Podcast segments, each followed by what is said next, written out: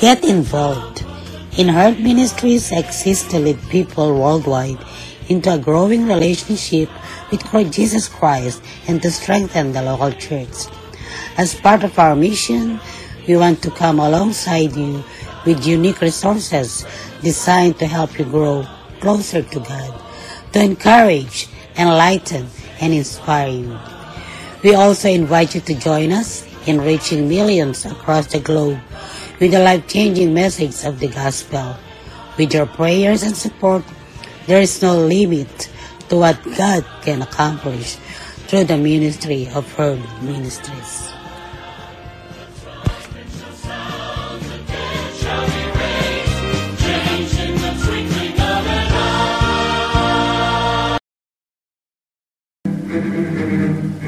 Her Ministries Podcast Radio. Nadidinig ang inyong mga boses. Sumasahim papawid araw-araw sa Anchor Podcast at sa iba pang podcast apps sa inyong mga gadgets. Mapapakinggan sa Anchor F M, Breaker, Google Podcast, Pocket Cast, Radio Public, Spotify at Copy R S S.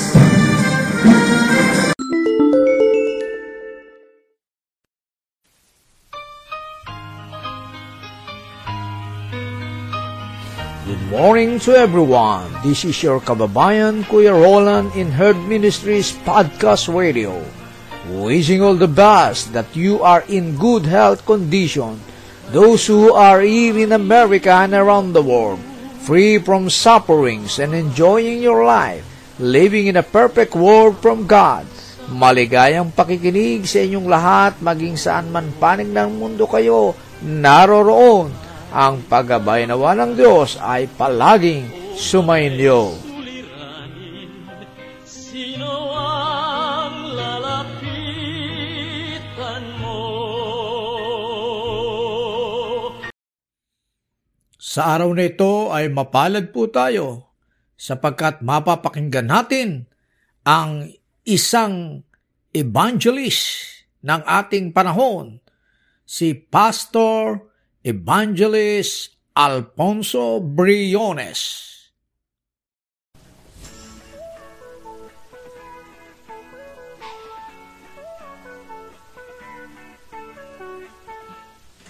Good afternoon, mga kapatid.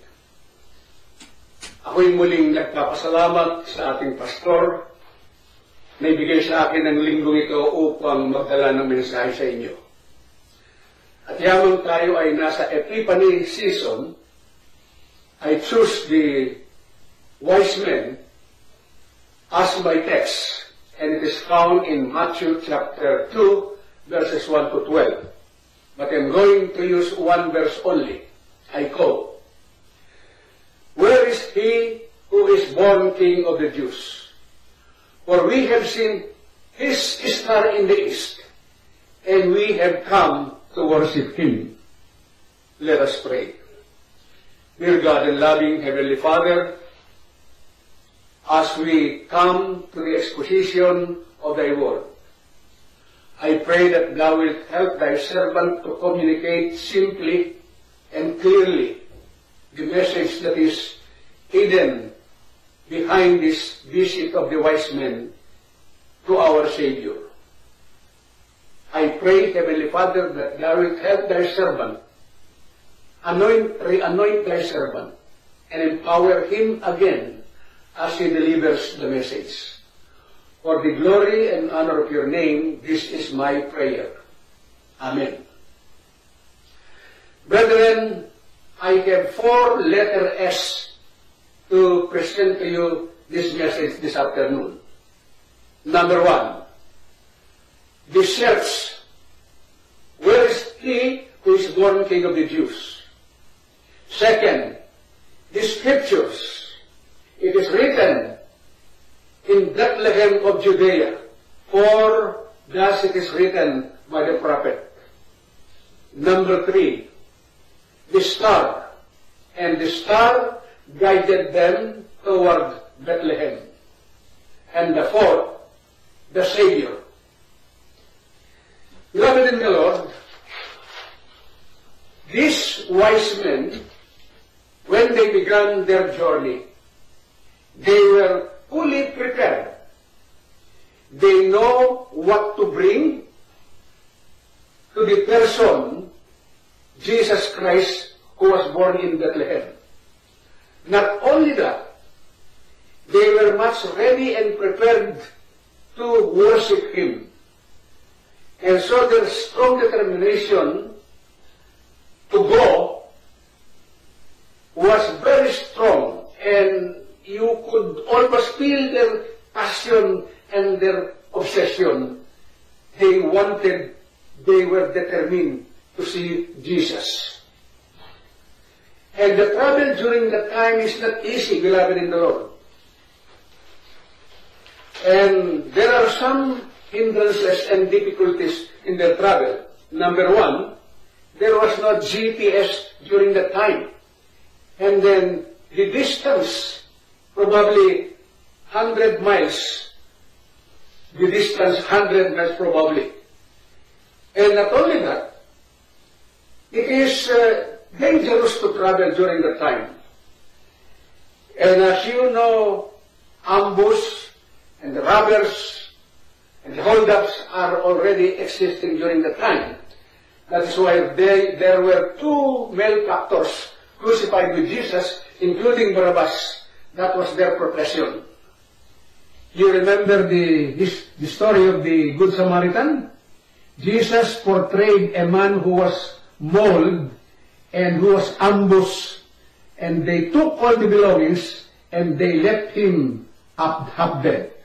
That's how it is, uh, that's the danger in this travel. And not only that, the, the, the, the, the darkness, because the star that they saw in the east disappeared, and so they could, it is very hard to travel, beloved in the Lord, uh, when it is night time. But anyway, all of those hindrances were, uh, were uh, overtaken because of their strong determination. The American saying says, if there is a will, there is a way. So they press on. They were not discouraged. They have that strong determination, the passion, and their obsession to see the newborn king. Upon reaching Jerusalem, notice this, upon reaching Jerusalem, in Tagalog it says, nagtanong-tanong sila kung saan ipinanganak ang hari.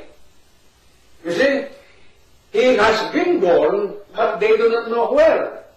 I could almost imagine, upon entering Jerusalem, they started asking fellow travelers and probably those people on the way, and probably among farmers or among uh, among among people, they they they nagtanong-tanong sila, ang sabi.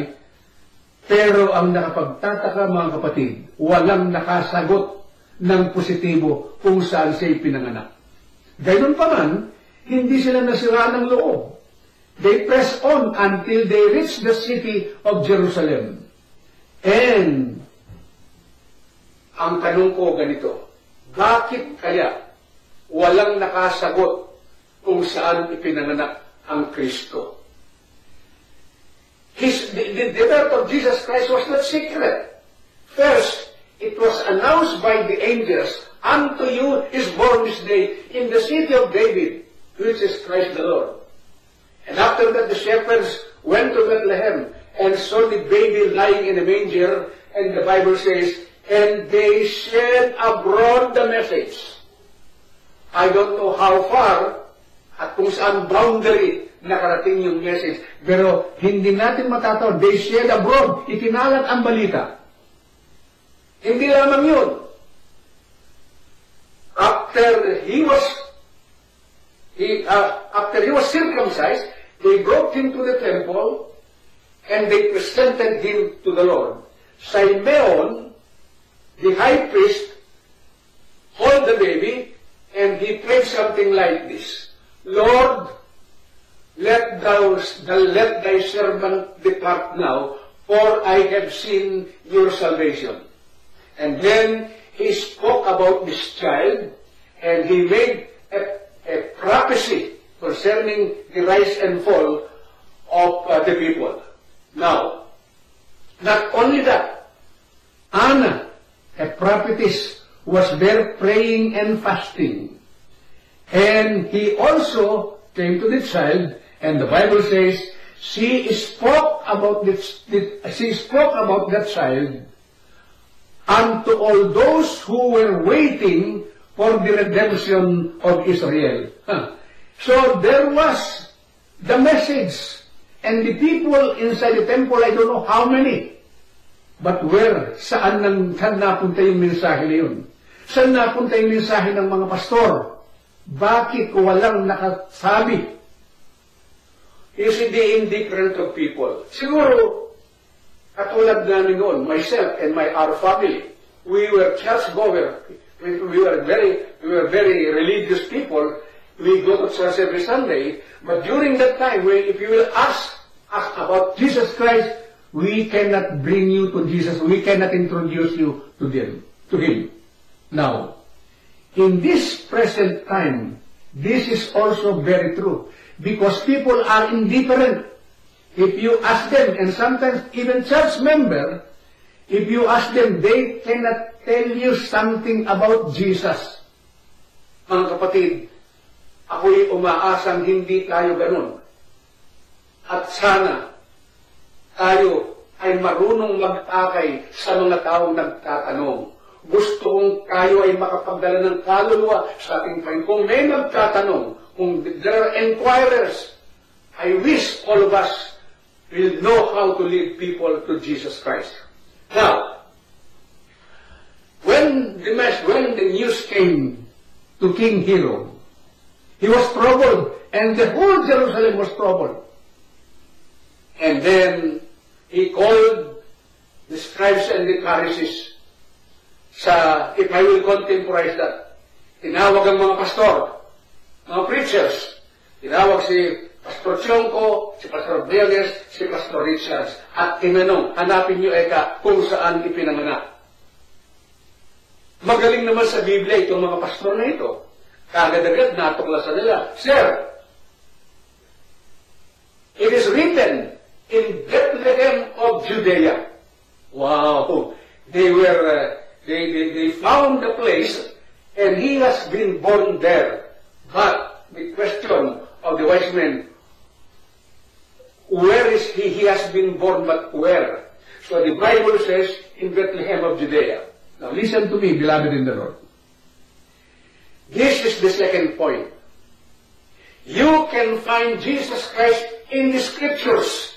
It is very clear in the, in the, in the, in the Bible. It says, these are written that you might believe that Jesus is the Christ, the Son of the living God. And in believing in Him, you might have life in His name. And Jesus also said, search the Scriptures, for in them ye think ye have eternal life. If you will examine the pages of the Bible from Genesis to Revelation, from the five books of Moses, the, the twelve minor prophets, and the five major prophets, they all spoke about the coming Messiah. In other words, the center of the Bible is Jesus Christ. So if you don't know, you just go to the Bible and you will find Jesus Christ there. I'll give you an illustration. You know, the story of the rich man and Lazarus. The rich man died and was buried, and in hell he lifted up his eyes and he saw Lazarus afar off at the bosom of Abraham. Now listen to the dialogue.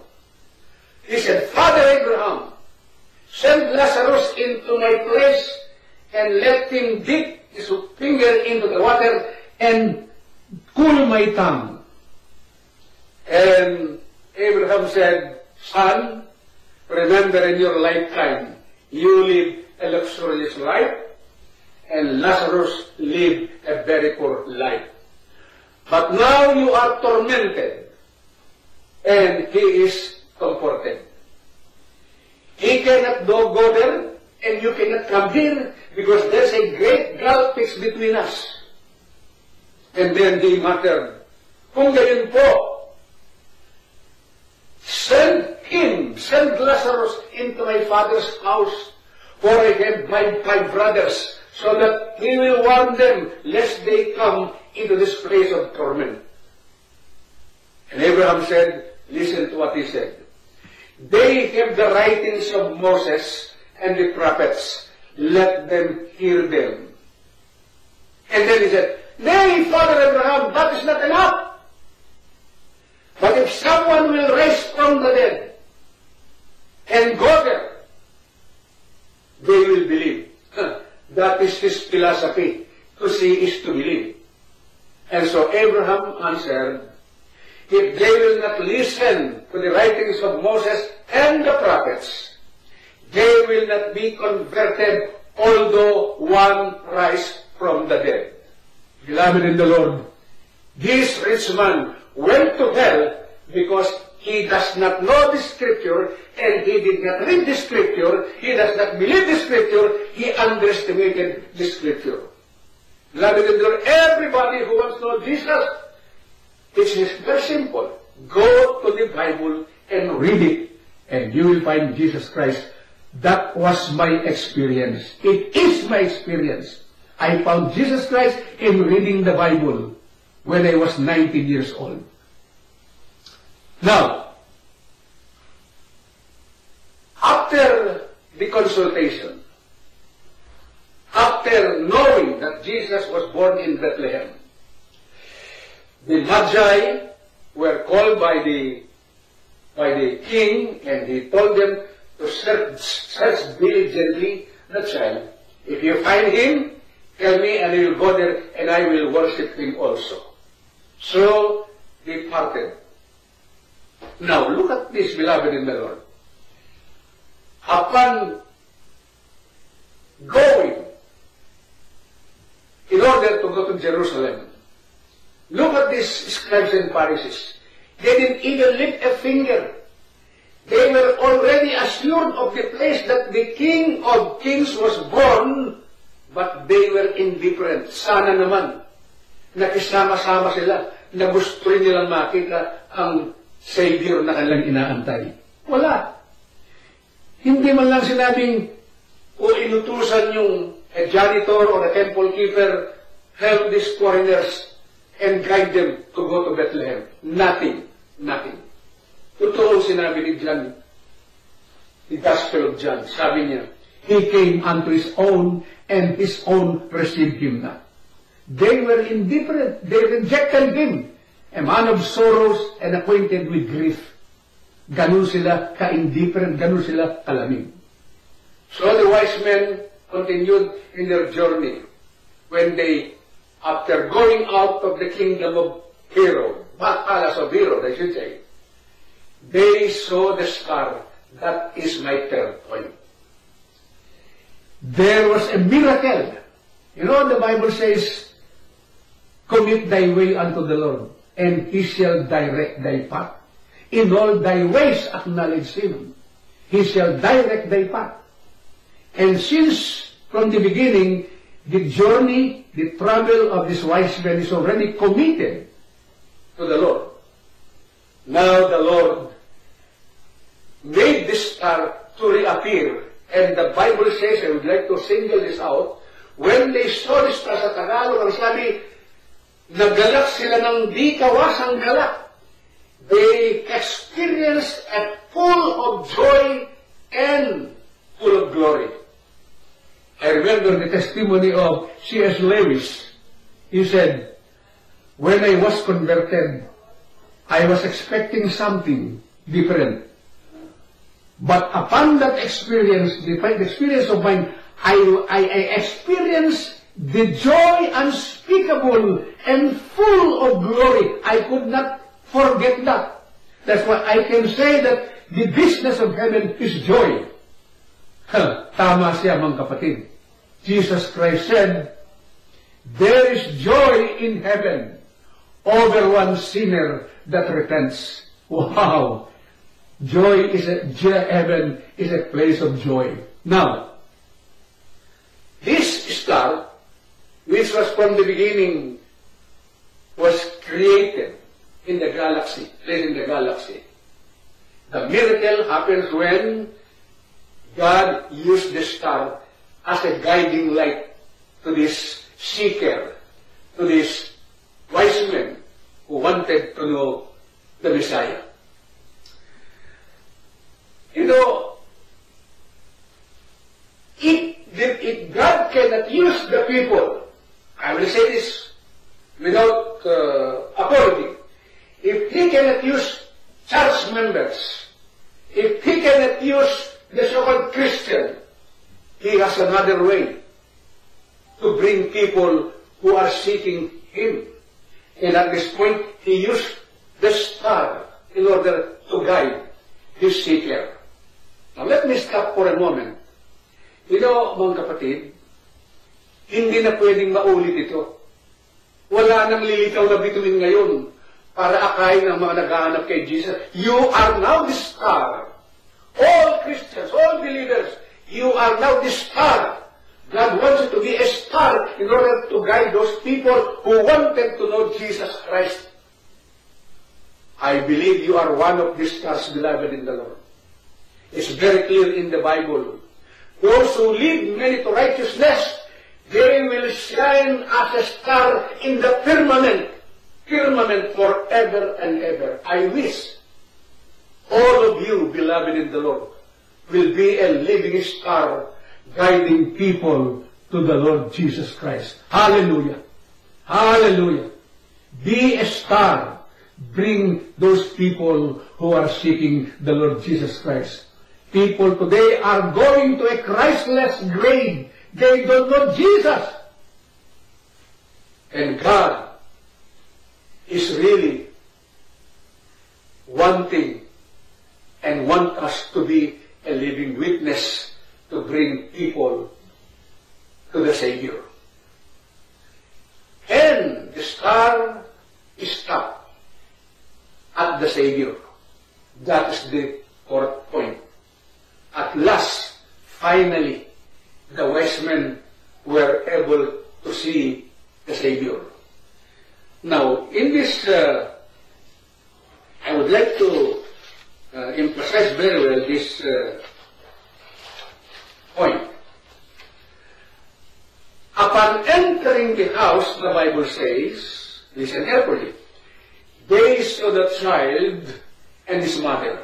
Wow! Beloved in the Lord, generally speaking, when you are visiting a mother who gave birth, it is the mother that you will see first, not the baby. Lahat ng gusto makakita. Ang unang nakikita yung nanay, hindi yung bata. At saka na lang yung bata. Now, for the four Gospels, only Matthew mentioned that they saw the child and his mother. Now, look at it. In verse thirteen, take the child and his mother. Verse fourteen, took, he took the child and his mother. Verse nineteen, he got up, took the child and his mother. Five times, Matthew emphasizes Jesus Christ first. Ito ang sinasabi ni Pastor na malimit. Jesus first. Jesus first. Ang ibig sabihin ni Matthew, sis, ang nakasentro dito ay si Jesus Christ, hindi si Mary, hindi si Joseph. When they saw the child, they worshiped Him.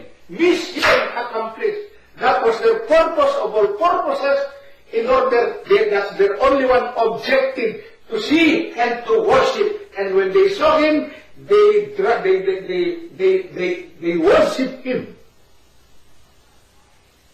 Wow! Mission accomplished. Now, as I said a while ago, before leaving the home, they were already fully prepared.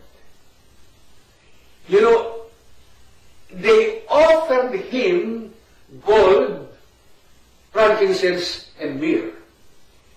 In other words, because they knew whom to worship, and because they are going to worship, they brought with them offerings.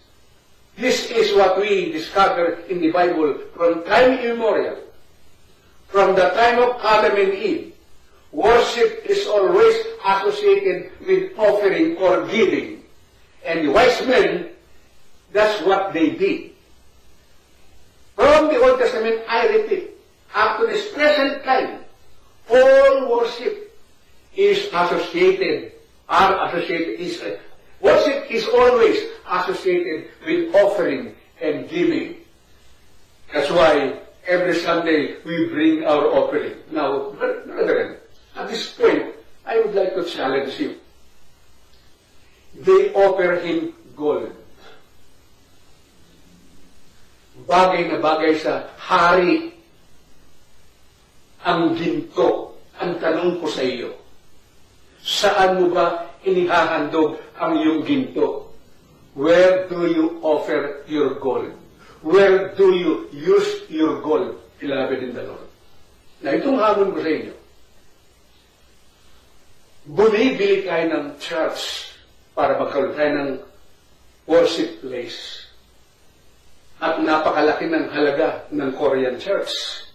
Kaya sabi ng pastor, mag-bless tayo. We can do it together. He says, we can do it together. Together, we can do it. Yan ang inuulit-ulit. Together, we can do it. Jesus first. Jesus first. Every time before I speak, Jesus. Is motivating kasi, Jesus. Kailangan talagang si Jesus ang masentro sa ating paglilingkod at sa ating pagsamba. Now, alam ko na, many of us, when we go to mall, five hundred dollars is very small. But when we go to church, fifty dollars is very big. At tingnan ninyo. Now, huwag niyong daramdamin, mga kapatid, huwag niyong daramdamin. Alam kong nahilig kayong lahat sa mga tinatawag na signature. Pwede bang signature din ang bigay natin sa Panginoon? O, anong say mo? Signature. We like to buy signature. And we are proud of wearing signature. Plus, pero sa pagbibigay sa Panginoon, signature ba? Ang dami, inuulit ko, we are buying at church. I tell you this, remember and don't forget it. Anything offered at the altar of sacrifice is always yours. Hindi mawawala. Anumang handog mo sa altar ng Panginoon, hindi mawawala. You are only banking your money. There, sa pagkatasabi ng Panginoon, huwag kayong mag-ipon ng kayamanan sa lupa. Mag-ipon kayo ng kayamanan sa langit. In other words, what you offer to the altar of sacrifice will be yours forever. Hindi nawawala yun. Kita ninyo? Hmm. At ang pangako niya pag tayo nagbigay dito, pakinggan niyo, siksik, pikpik, liglig, umaapaw ang ibabalik sa iyong kandungan. Ibabalik pa. Ibi- magbigay ka na tapos, ibabalik pa ng labis. So, ito gusto kong dalhin. When they worship, they gave the best, they gave you gold para sa hari yun. Now, hindi lamang sila sumamba. Ang pagsamba ay may halong pagsunod, pagpapasako. They submitted themselves. Ba't ko sinabi yun? Eh, bata lang na, dalawang taon lang eh. Pero mo yun?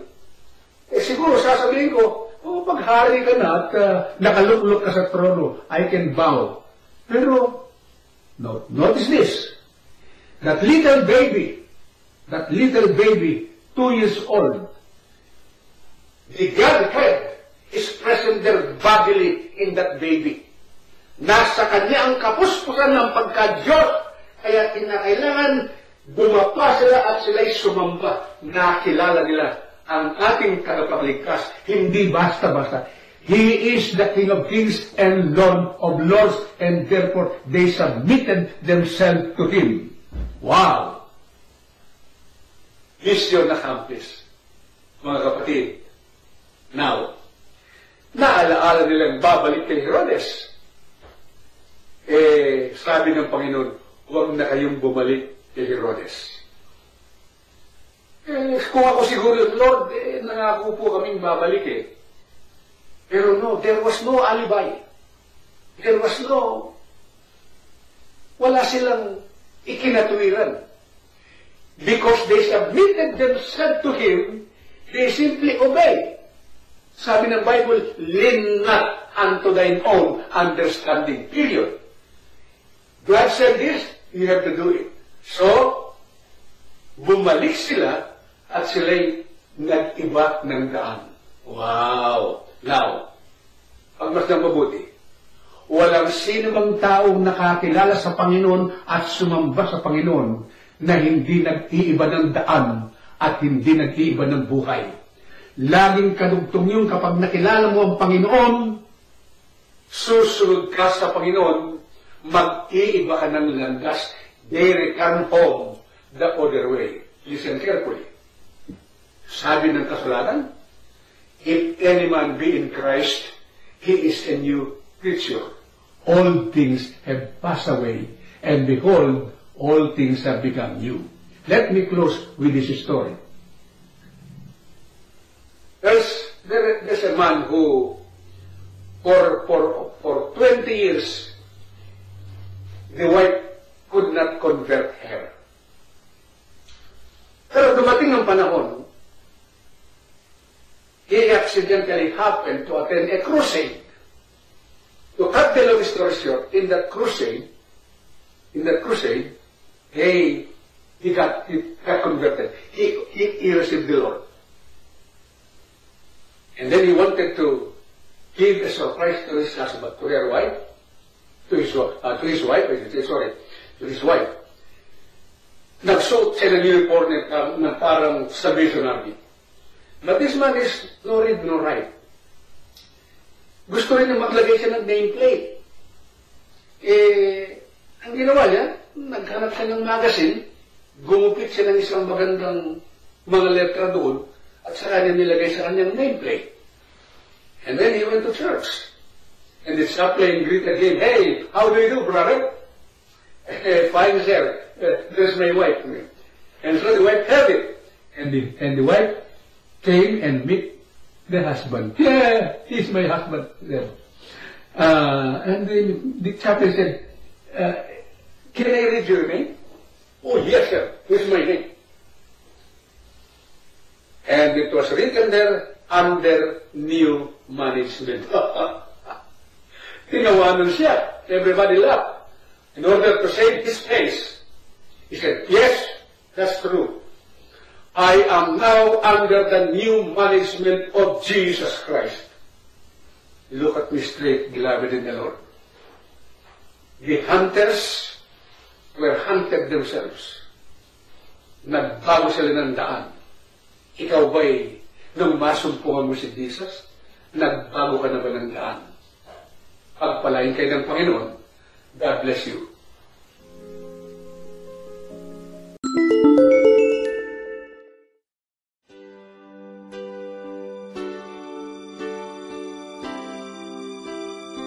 Magandang araw sa inyong lahat sa ating mga tagapakinig sa Herb Ministries Podcast Radio. Ito po ang inyong lingkod, si Kuya Roland, ang Executive Director ng Herb Ministries. Mayroon po kaming hinihiling sa ating Panginoon ngayon na makapagtayo ng programa ng Bayanihan sa pagiging mabuting katiwala. Ang programa na ito ay naglalayo na tumulong sa ating mga kababayan sa Pilipinas, sa ating mga kababayan na mga mahihirap o yung mga poorest of the poor. Di kaila sa inyo na sa kasalukuyang COVID nineteen pandemic ay sila ang mas naapektuhan sapagkat wala silang kakayahan na ipagtanggol ang kanilang kalagayan sa usaping pangkabuhayan. Samahan ninyo kaming humiling sa ating Panginoon na gabayan niya ang katagumpayan ng programa na ito. At gayon din sa inyo na ating mga kapatid sa Panginoon at mga tagapakinig na ang inyong ninety-nine cents dollar per month ay isa ng kasiguraduhan ng katagumpayan na muli natin silang samahan na mangharap at maitaas ang antas ng kanilang mga buhay. Buhay na may pagtitiwala sa kapangyarihan ng Diyos. Salamat po sa pagiging sponsor ng Bayanihan sa pagiging mabuting katiwala. Click nyo lang po ang sponsor menu sa ating Herd Ministries Podcast Dashboard at maibibigay na ninyo ang inyong mga tulong. Muli ang paggabay nawa ng ating Panginoon ang palaging sumainyo. Salamat po.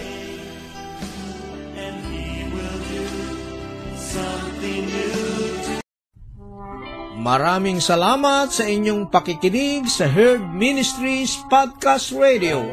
Maaari niyo po kaming kontakin sa herb ministries twenty twenty at gmail dot com upang ipaabot ang inyong mga kahilingan sa pananalangin o maging mga pagpapala na tinanggap mula sa ating Diyos.